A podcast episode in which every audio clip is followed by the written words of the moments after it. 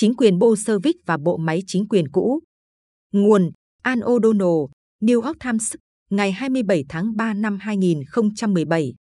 Biên dịch Nguyễn Thị Kim Phụng. Bản quyền thuộc về dự án nghiên cứu quốc tế. Văn phòng trống trơn, hành lang vắng lặng.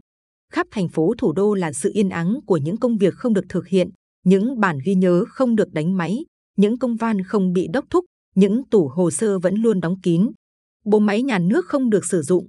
Và đó không phải là Washington ngày nay, mà là Petrograd, Nga, từ 100 năm trước, nơi mà sau khi lực lượng Bolshevik lên nắm quyền vào cuối tháng 10, các quan chức trong chính quyền cũ, hàng chục ngàn người, đã khóa trái ngăn tủ bàn làm việc của họ và đem giấu chìa khóa. Họ tuyên bố đình công, phản đối những gì họ coi là hành vi vi phạm gây sốc và bất hợp pháp của phe Bolshevik đối với lòng tin của công chúng.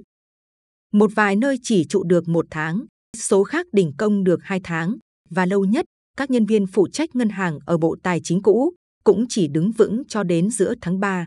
Trong thời gian 5 tháng này, các kế toán, luật sư và nhà quản lý rất bình thường đã chứng tỏ lòng dũng cảm mạnh mẽ của công dân, dù phải trả một cái giá đắt.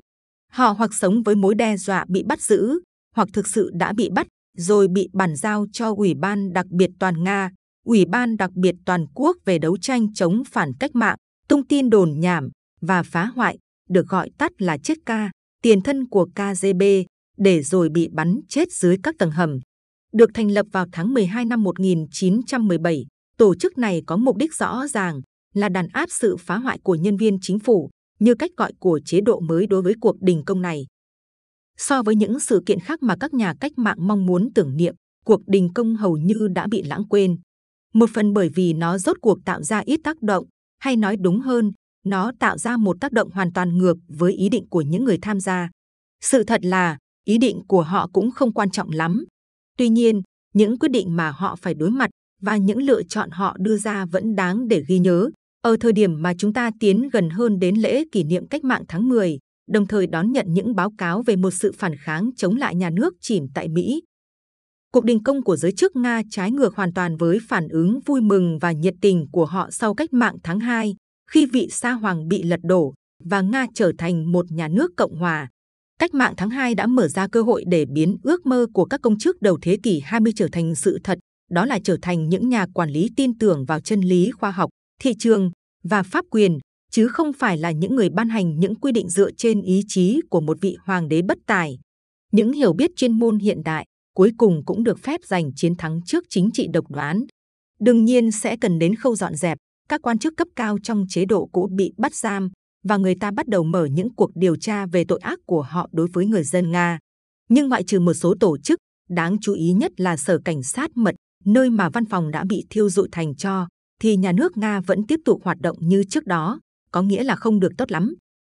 Sau đó, vào dạng sáng ngày 25 tháng 10 năm 1917, phe Bolshevik đã tấn công bưu điện trung tâm Petrograd, bắt đầu 70 năm cầm quyền độc đảng nhằm xây dựng một xã hội cộng sản.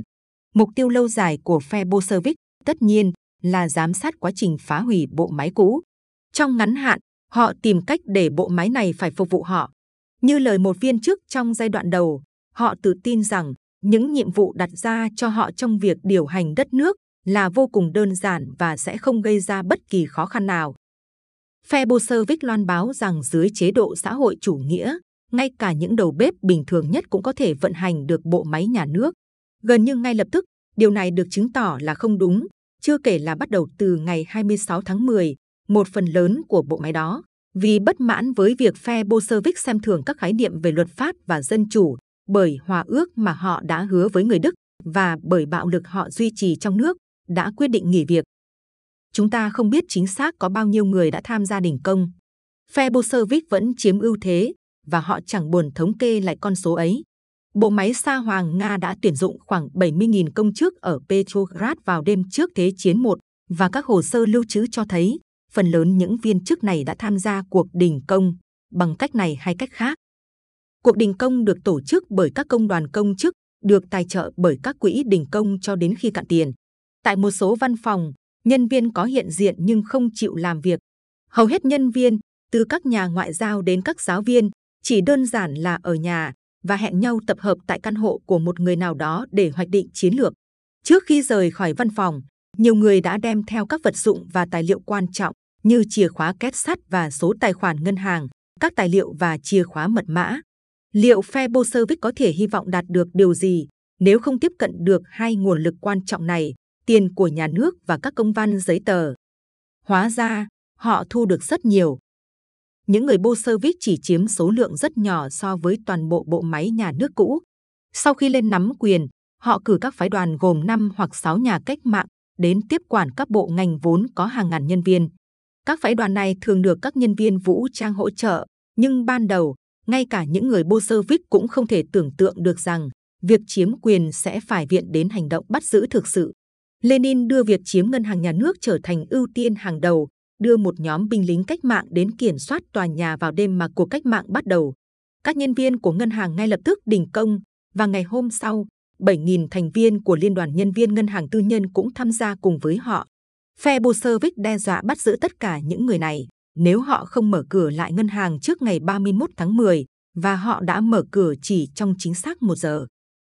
Một tuần sau của cách mạng, chế độ mới vẫn không có tiền.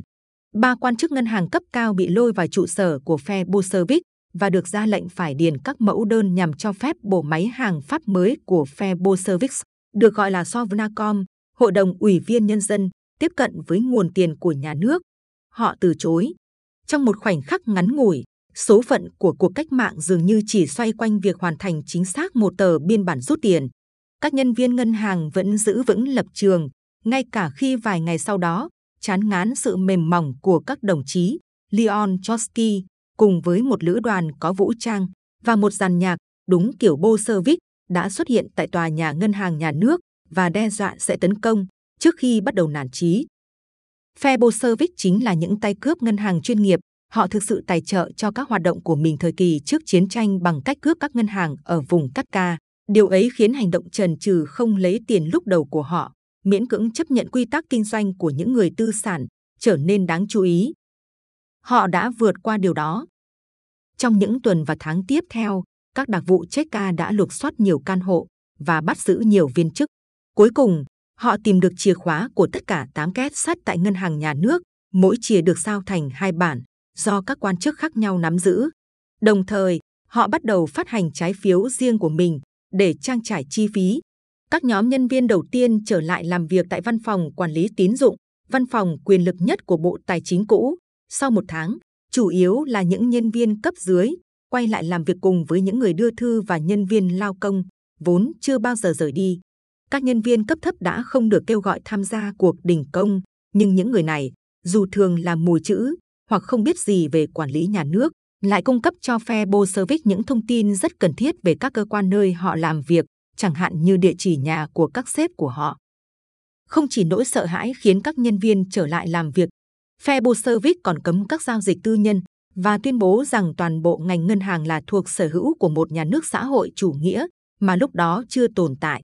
Mùa hè năm 1918, tình hình đã trở nên rõ ràng rằng ngành ngân hàng, công nghiệp tư nhân, thương mại tư nhân đã trở lâm vào ngõ cụt. Một quan chức đình công viết, chẳng có lĩnh vực nào khác cho tôi, ngoại trừ quay lại làm việc cho nhà nước.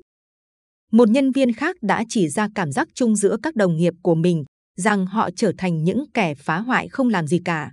Những nhân viên mới đến đây tham vọng, những người xuất thân từ tỉnh lẻ, hay các quan chức cấp thấp đang mong chờ được thăng chức, đã lấp đầy đội ngũ công chức vốn đã bắt đầu phát triển nhanh chóng. Giống như một miếng bọt biển khô, chế độ mới hấp thụ tất cả. Ngay cả sau khi hầu hết những công chức đình công đã quay trở lại làm việc, phe Bolshevik chưa bao giờ tuyên bố rằng cuộc phá hoại đã kết thúc. Cuộc phá hoại không bao giờ chấm dứt. Việc tìm kiếm những thành phần bất mãn chống đối trong số các nhân viên nhà nước mà nhờ có chương trình quốc hữu hóa đã biến tất cả nhân viên thành nhân viên của nhà nước, đã thúc đẩy sự phát triển của Cheka, trở thành một nhà nước bên trong nhà nước hoàn toàn mới, như cách gọi của một nhân viên, hoạt động suốt 70 năm tiếp theo. Thay vì cản trở việc tiếp quản chính quyền của phe Bolshevik, cuộc đình công cuối cùng lại tạo điều kiện thuận lợi cho nó, thúc đẩy phe Bolshevik xây dựng các cơ quan chính quyền song song nhằm thực hiện các mục tiêu cách mạng.